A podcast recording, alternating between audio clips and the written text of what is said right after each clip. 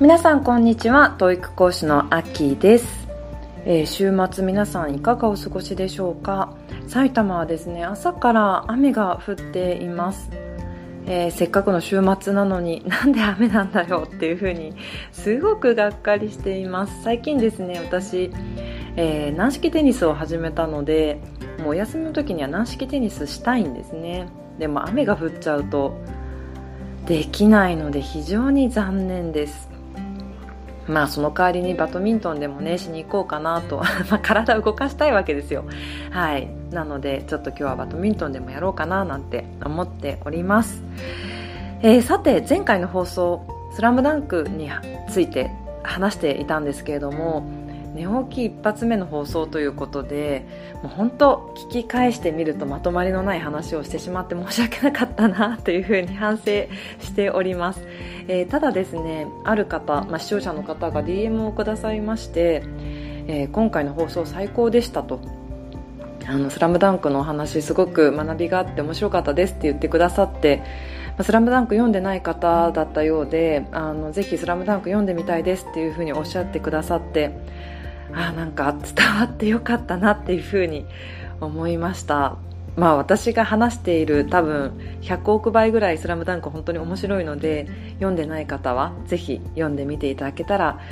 もっともっと その良さが伝わるんじゃないかなと思います。でしかもですね私最後花道が決めたシュートのことをジャンプシュートっていう名前があるっていう風に忘れてましたね。なんか放送の時にはシュートから200ゴールからか。ゴールから2メートルぐらい離れたところから打ったシュートみたいな感じで描写してましたけれどもちゃんとですねジャンプシュートっていう名前があったんですね。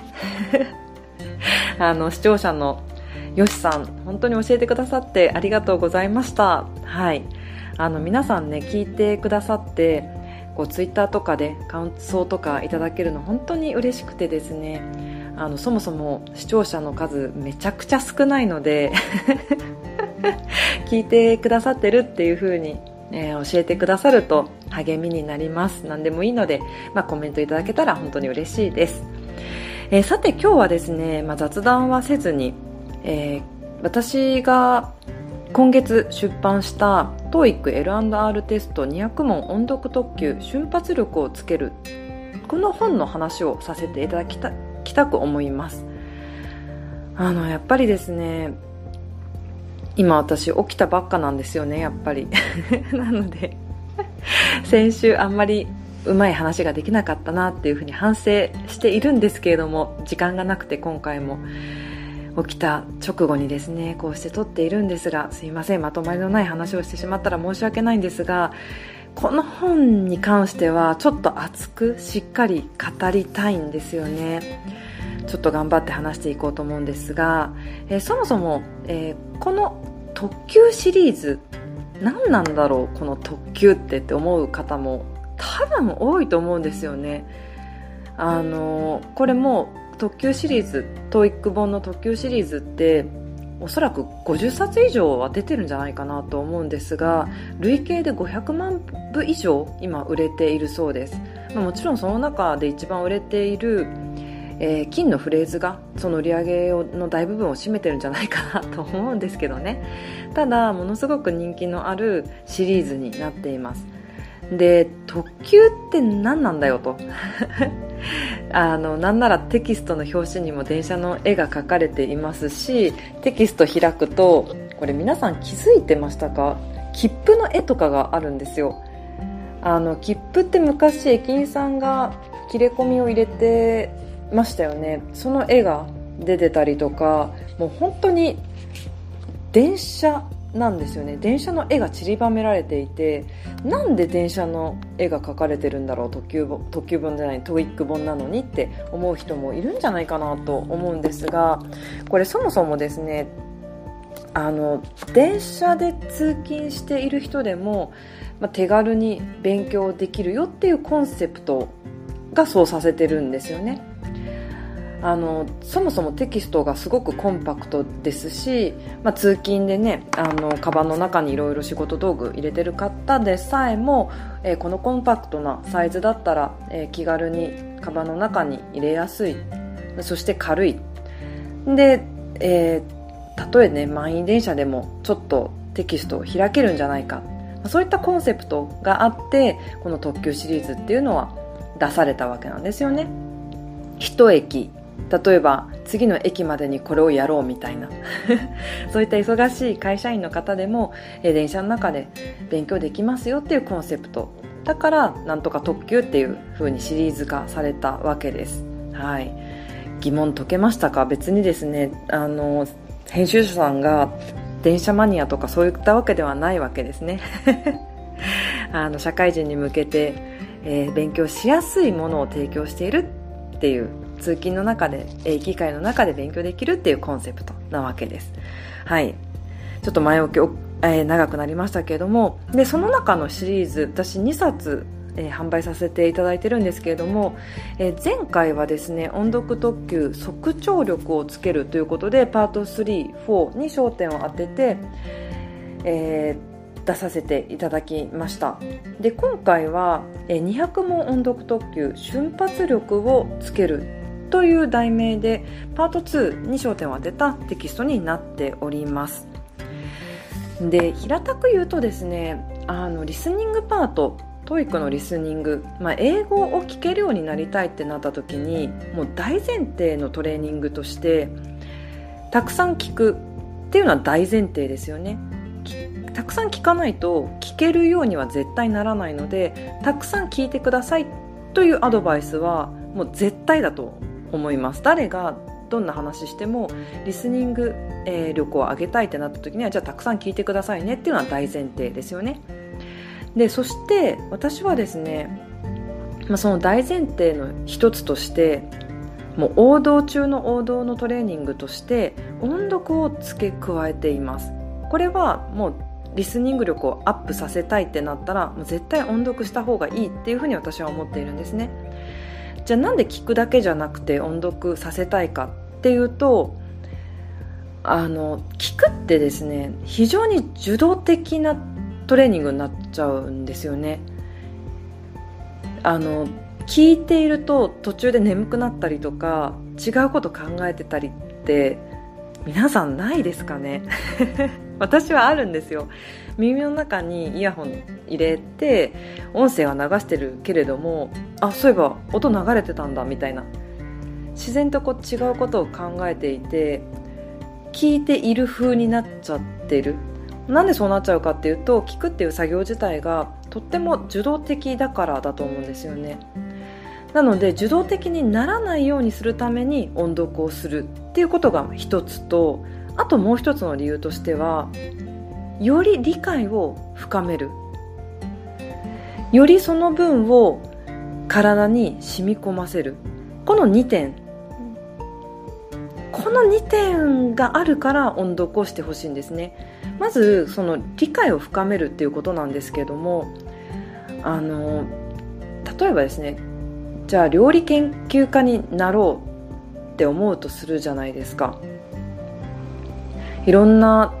料理を食べてそれを、えー、なんか評価していく料理研究家あ違うか。料理批評家？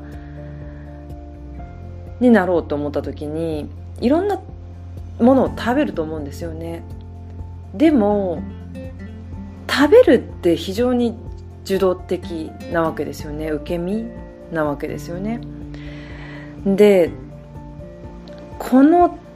料理にはどんなスパイスが効いてるんだろうとか隠し味が効いてるような気がするんだけどじゃあその隠し味に入れてるものは何なんだろうとか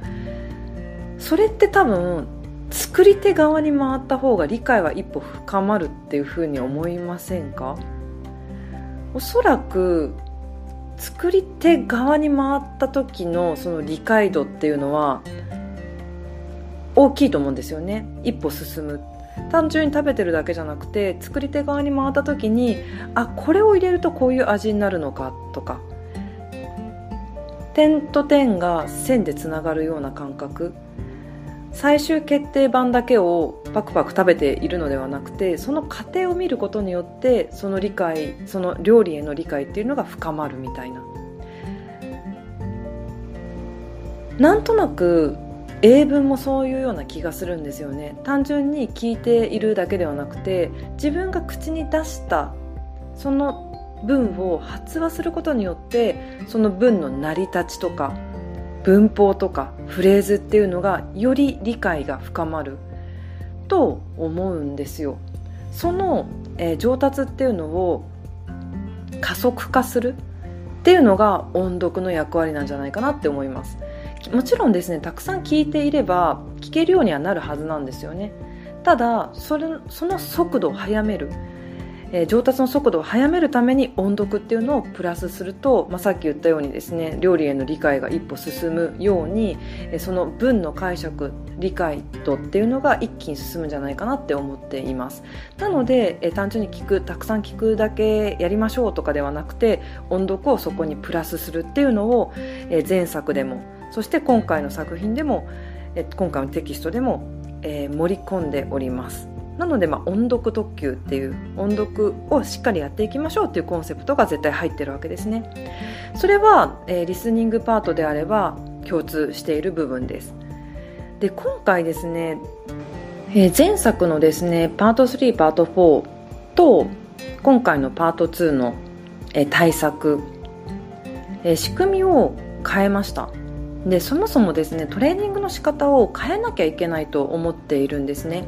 さっき言ったたくさん聞くそして音読するっていうのはどのパートでも共通してできるトレーニングだと思っています。でもそうではなくてパート34とパート2っていうのは対策を変えるべきだ。っていうふうに私は思っているんですね。で大きくですね何が違うかっていうと、えー、34っていうのはパート2と比べてまあ言ってみれば長文ですよね。まあ、リーディングの長文と比べるとはるかに短い文ですけれどもそれでもパート2の一文よりは長めの英文が続いているわけです。で34に関してはそのじゃあ長文っていうのをどう理解していくのか聞きながらどう理解していくのかっていうことに焦点を当てなきゃいけない。そのためには前から順々に、えー、意味の区切りで自分の中で要約していきながら意味を捉えていく必要があるということでスラッシュリーディングというものを盛り込んでいます。まあ、スラッシュリーディングって何かっていうと意味の区切りで斜線が引いてあってその斜線ごとに、えー、音読していきながら意味を捉えていくっていう手法ですね。えー、長文を理解するときには当然全部一気に、えー、理解するっていうことが難しいです難しいっていうか不可能ですよねまあ、それやっちゃう人がよくいます。なんとなくパーッと全体像をつかもうとする人がいるんですけれどもそうではなくて34に関しては前から順々に丁寧に理解を、えー、一歩一歩していかなきゃいけない。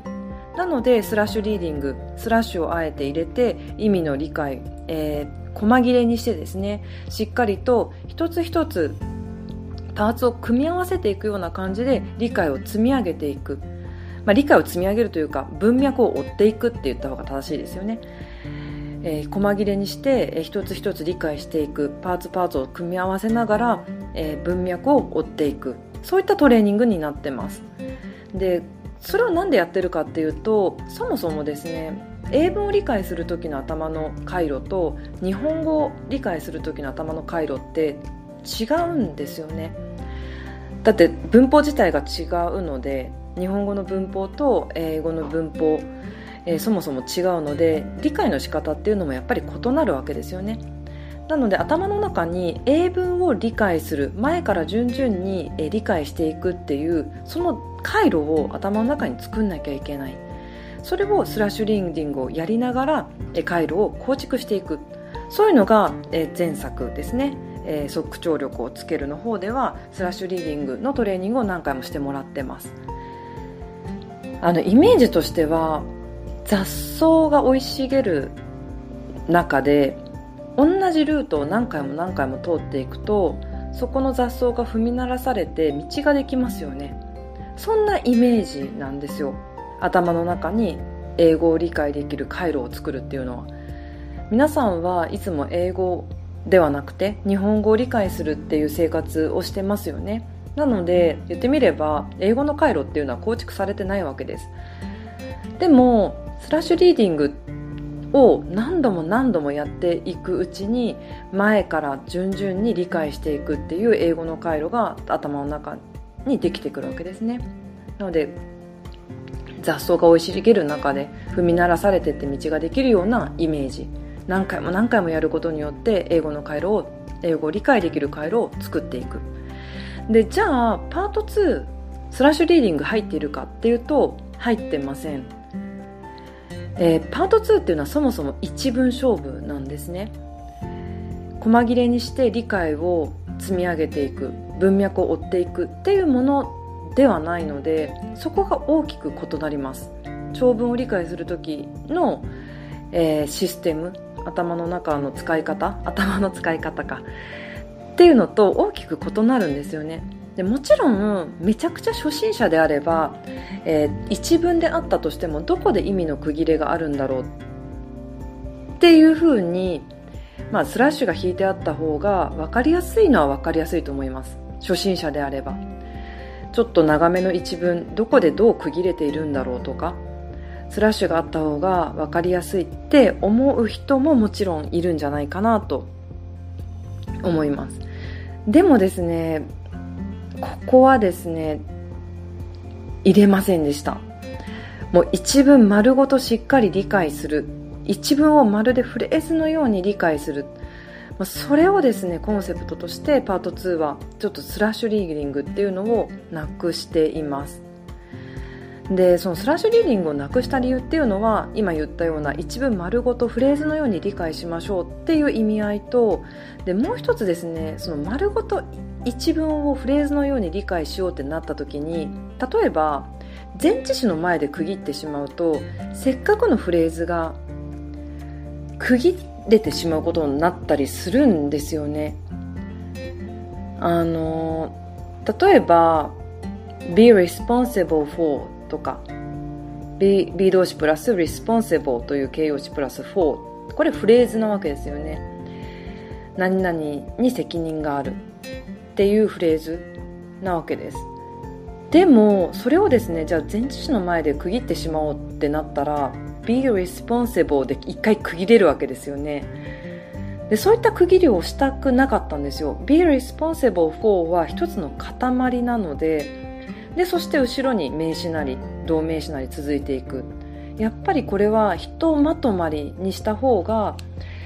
いいんじゃないか。区切れさせない方があえていいんじゃないかっていうふうに思ったのでもう完全にですねスラッシュっていうのはスラッシュリーディングっていうのは今回のパート2の即聴力をつけるの方じゃないや、えっと、瞬発力をつける。このパート2のトレーニングの中では省いています。もう丸ごと一文っていうところですね。でそしてもう一つ、えー、こだわったところとしてはあのその丸ごとリーディング丸ごと一文、えー、音読なんですが最終的には暗唱に持っていってほしいんですね。つまりこの暗唱ができるっていうフェーズはどんなフェーズかっていうと学んだ文っていうのが自分の言葉になって出ているっていうところまで言ってほしいということです。単純に理解するっていうところだけではなくてこの一文自分の言葉として言えてますっていう。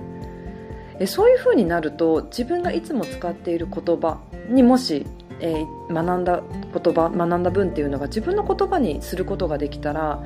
次その文を聞いた時っていうのはめちゃくちゃ聞きやすいはずなんですよね。いつも自分が使っている単語いつも自分が使っているフレーズっていうのは他者がですね話した時にも絶対分かりやすいです。だって普段自分が使ってるんですかそのフレーズをね。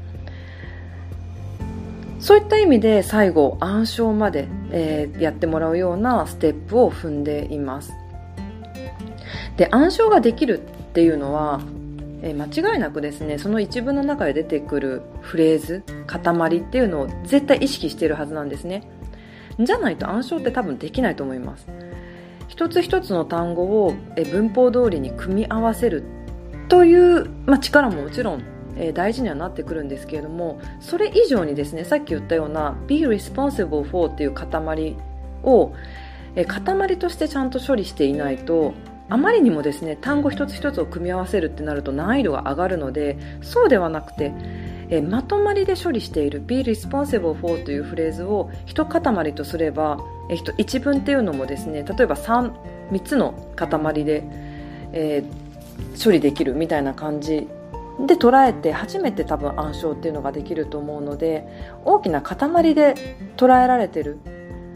えー、フェーズなんじゃないかなって思います。でそうなってくると大きな塊でですね捉えられるようになってくると違う文を聞いた時にすっごく楽なんですよねえ例えばこの、えー、本の一番最初のですねこだわりのトレーニング暗唱できるまで音読っていうところにも書いてますけど Would you like me to send the document by email? Would you like me to send the document by email? っていう文があったとするとでそれを暗唱した時に、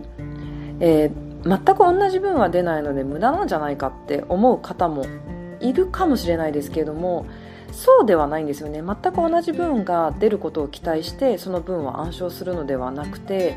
Would you like me to? という塊、えー、全部で単語は5つ並んでるわけですけれども5つを単語を並べてるっていう感覚よりも Would you like me to? というのを一塊で捉えてほしいっていうのが暗唱の目的なんですね Would you like me to? この塊さえ分かれば後ろのですね Send the document by email の部分が Book the conference room になったとしても非常に余裕を持って聞くことができるわけですだって Would you like me to? ってもう分かっているというかもう体に染み込んだ一つのフレーズってなったら別にすごく注意深く聞く必要はないわけですよね Would you like me to? 後ろは何が続くんだろうっていう意識は当然ですね集中力を持って to の後ろは何だろうって聞き取る必要はありますけれどもそれまではですね would と you と like と me と to っていうえ一つ一つを聞き取るというイメージよりも would you like me to? っていう一塊を聞き取ればいいだけなので非常に暗唱できると楽になってくるわけです分かるフレーズ分かる塊っていうのが多くなればなるほど聞くっていう部分に余裕を持ってえー、理解することができるわけですね。はい、それがパート2でとっても大事なんじゃないかなって思います。はい、丸ごと暗唱することによって、えー、理解できる大きなパーツっていうのが増えるっていうことなんですね。でもう一つ特徴的なのはディクテーションをしないっていうことです。でディクテーションってどういう作業かっていうと一つ一つ明確に聞き取るっていう作業なんですよね一つ一つの単語を明確に聞き取れるようにしましょうみたいなでもパート2に関してはですね一文丸ごと理解してほしいんですよなので一つ一つの単語を聞き取れるようになりましょうっていうのはものすごく初期の段階で終えてほしいんですね。例えば「when」が聞こえた「いつ」って問われてるから時間を答えたえー、ものが正解だみたいな、まあ、それは単語さえ聞き取れれば正解できるものすごく難易度の低い、